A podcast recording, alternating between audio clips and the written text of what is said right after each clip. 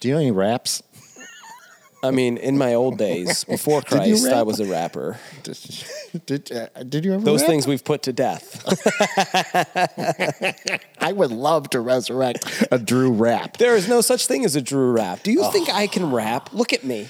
I, I, I wrote a rap for the groups once. I Really? can't remember it. One of those lives, everything's spinning.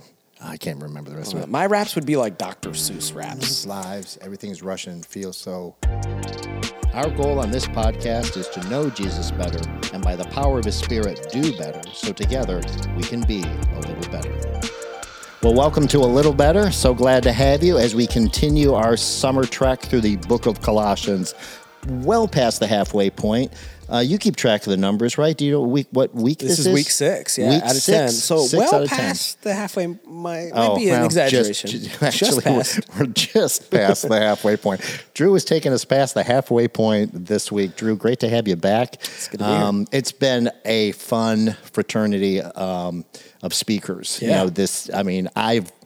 It's no. I mean, you know it, right? We work on it. There's just no better way to learn a text than to preach it. Yeah. Right. And so for all of us, we're feeling that same thing. For me, just to spend this time in Colossians, and it just opens up my ears. I'm listening more carefully to what other guys share because I'm in it too, and they're feeding me. And I just love the kind of symphony really that's coming together mm. from these different voices with the same message. So love having you back. Love the message you bring. And for our folks, why don't you recap it in 60? Yeah, we we talked about change ultimately. Like that was our focal point and we talked about where change really comes from from the resurrected savior. Like if we've truly been raised with Christ, our lives will change. But that introduces a problem because we all struggle to achieve change, right? And we can't do it. It's it's Christ's work in us. And so Paul really kind of sets that theological foundation and then he gives us practical steps to change, right? To put to death sinful things and to wear the new clothes, wear the righteousness Christ purchased for you. And so that's kind of my message in a nutshell. And I think that was like 15 seconds, Brad. That's a record. Broken world record. Well, that uh, begs the next question, which was, and I don't think I've ever heard the answer no, but maybe we'll get the answer no today. Um, what did you leave on the table? What's crazy is I was thinking about that, you know, that question, and I think the answer is I don't. I don't. I mean, obviously, you can always expound on Sure, things, but sure. I feel like I covered what I really wanted to cover from Colossians three all the way to you know verse twelve to fourteen. Right. Yeah. I feel like I kind of hit the nail on the head of what Paul is trying to teach. So I there was never a time in my message where I was like, man, I really wish I could dive more into that. I feel like I feel mm-hmm. like it's an odd feeling, right? I I felt like, man, yeah, I felt good about it. No, I think there's this would be a difference between you and me as speakers. I mean, you have so much more you know, experience with it, and I'm sure that you've got a much more developed sixth sense when you prepare a message of like how much fits. and how- mm-hmm. I overwrite messages. You know, Yeah. I'm still so nervous and insecure about it. I'm going to manuscript it, and then I'm going to have probably one and a half times what I Sure. need, and then I'm just you know cutting, cutting, cutting things. But you probably come into it really with a sense of, hey, I know what time I have, and and it, it works. I, I definitely think it's weird because I can write a message and it always fits in my time frame like f- within like a couple minutes obviously but like it is kind of weird that I've I've done it so much that I kind of like it's like my body just knows like this is enough content this is and I don't like having content that I fall in love with and have to chop it like that like hurts me Yeah. you know so when we write you know me, this yeah. sometimes I'll just I'll put the content in knowing I'm not going to preach it, Uh-huh. but know like, hey, this is what the podcast is for. We can dive a little bit deeper, talk a little bit more about things that are are are, are, are we left out. So Yeah. Um, so, uh, and again, I'm sure there's messages that you know, you know, wreck you more. Others that are just you know, stuff that's been well digested. Was there a personal journey for you in this message? Was there any sort of aha or development thing, way you thought about it differently before or after? honestly, I think the aha moment for me was just recognizing the depths of my sin and the sins that I haven't put to death. Right. And I understand that putting them to death is a journey, right? It's not just a flip the switch, you know, light it up and it's gone. Um, but for me, that was the most challenging thing. I I know, like you know, from my training and seminary, like change comes from Christ. It's because we have a resurrected Savior. Those are all things I know in my head, right? Um, but like, man, I'm just really good at sin, and I don't want to be, but I am. And for me, I was just so challenged of like, I have so I have, compared to Christ, I have so far to go. And I was just kind of a little bit overwhelmed with like, ah, yep, I need to do that. Yeah, you know, a couple weeks ago, I I put on my Facebook page, you know, a link to my, you know, to my message, and you know, uh, my daughter. I, I'd said that I would just say I'd been devastated by the gospel, and my daughter said, "Dad, did you cry?" And I was like, "Of course I cried." That's what I do. But um, but you, what you say reminds me of, you know, I was, you know, genuine emotion for me. You know, to get sometimes it's stuff um, you need to be reminded of. But for me, and probably for you too, it's something I need to feel again. You know, Yeah. it's just become too routine, too Yeah. too too rote. But you know, when I was preaching that message for me at the cross, I was also just that you know that my sin took Jesus to the cross, you know, and that He took my sin and He gave me His righteousness. And so for your message. I think it's dangerous to like jump into Colossians without any context, right? You Sure. could just land there and then it becomes like this moralistic message. Law, Oh, this is what I need to do. I need to be less bad and more good. Yep. Right? But that you feel this connection to the gospel and you Mm. did it, you know, just harking back to since you know, because of Christ, since Christ, Yep. you know, the, this is what changes everything. And then Yeah. that's what makes a change possible.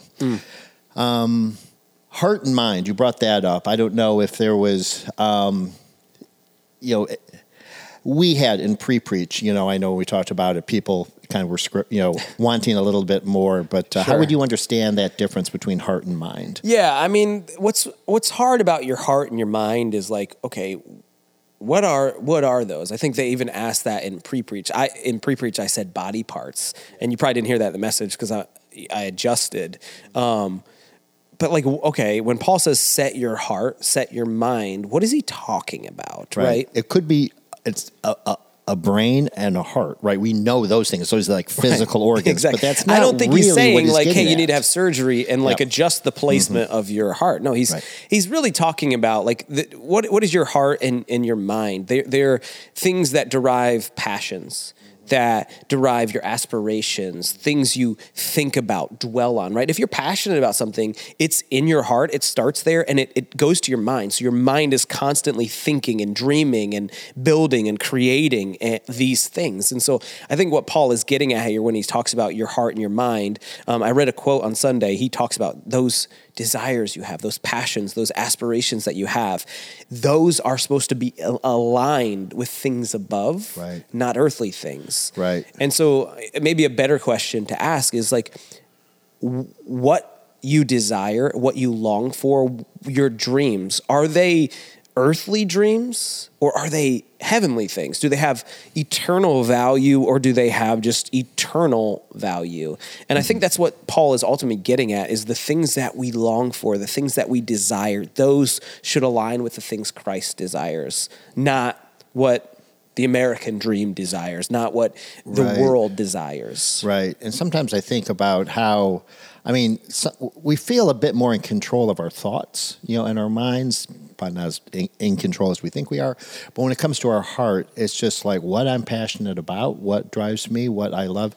I feel less control about that. I mean, it's just like I do or I don't Yeah. desire godly things. I do or I don't desire sinful things. And I feel this need for and I Christ think to change my heart. I think why Paul starts the heart is because ultimately what your heart longs for, your mind thinks about. Right? So if you're longing for something, just know that's in your heart.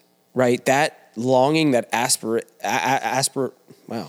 That Those aspirations? Aspiration, that um, dream ultimately starts in your heart. And Right. then I think Paul says set your mind because if your heart is set on something, your mind's going to think about it. Right. And then I think of the word rationalization where we build these elaborate justifications true. for things we should not want. That's, yep.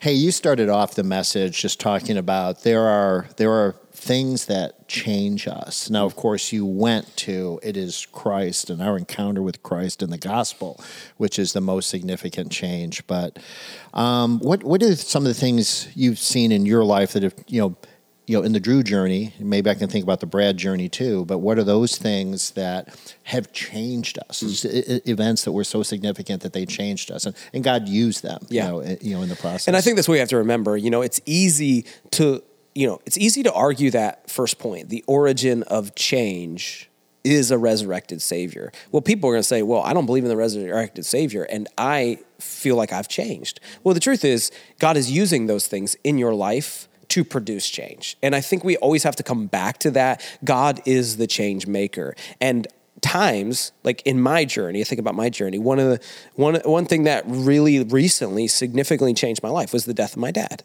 right it changed me in so many ways from the way I appreciate the, the people I love in my life to the way I see life as short to the health I want to take care of myself, right? And tr- do my best, God willing, to be around longer than my dad was. So there's like, so I, I could keep going on and on. So I would think that would be one of the things that God brought into my life, which was hard and difficult, but He used it to produce change in my life. I think of that moment as a seven year old boy with my family saying yes to Christ, putting my faith and trust in Him. Honestly, that has changed my life from seven to 37. Ouch, that hurts to say. Um, dramatically. Like every, like I, I love how Paul says, he says, to live as Christ. Mm-hmm.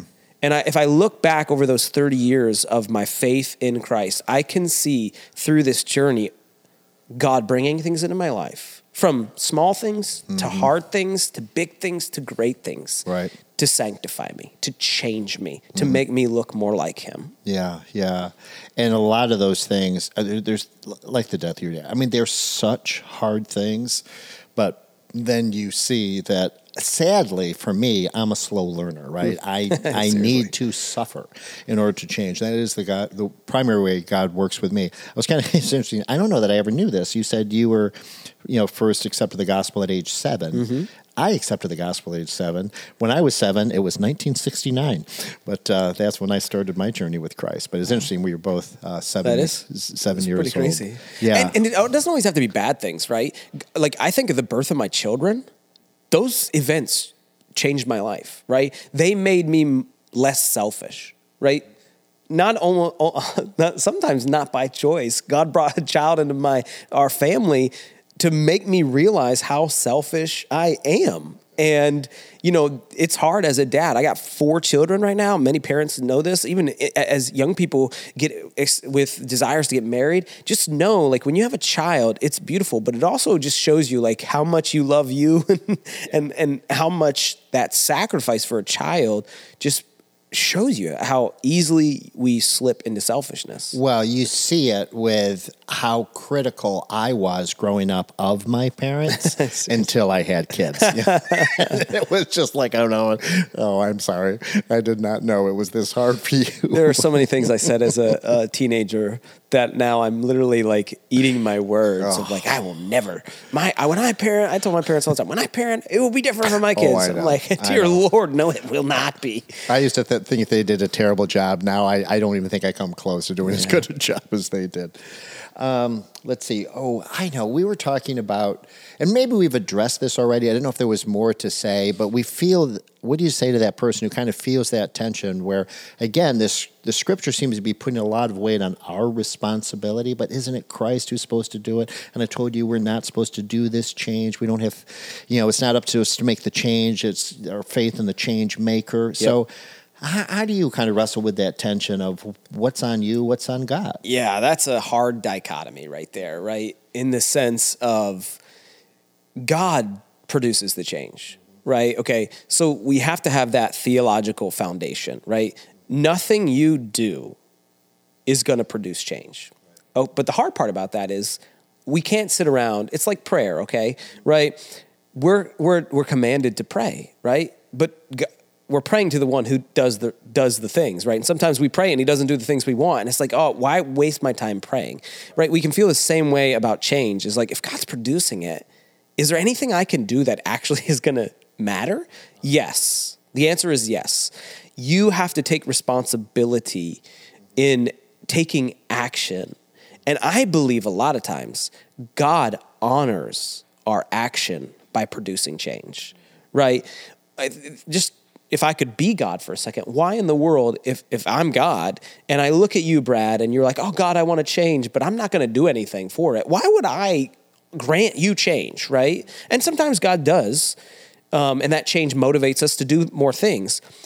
I don't know how God works. Right. If I did, yeah. I'd be God, right? But the hard part is, I know there's a responsibility on me that if I want change, I have to do the things necessary. But that doesn't mean that's not enough to change me.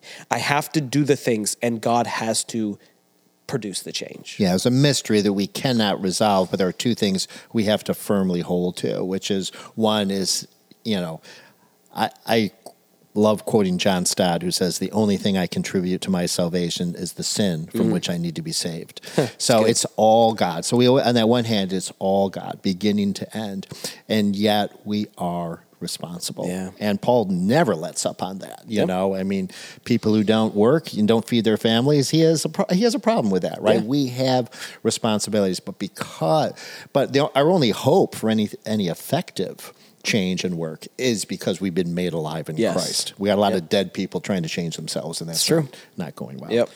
Um, let's see. Uh, I was wondering about. Um, I loved your illustration with the the weed killer. That was water in there, right? I mean, we've had some.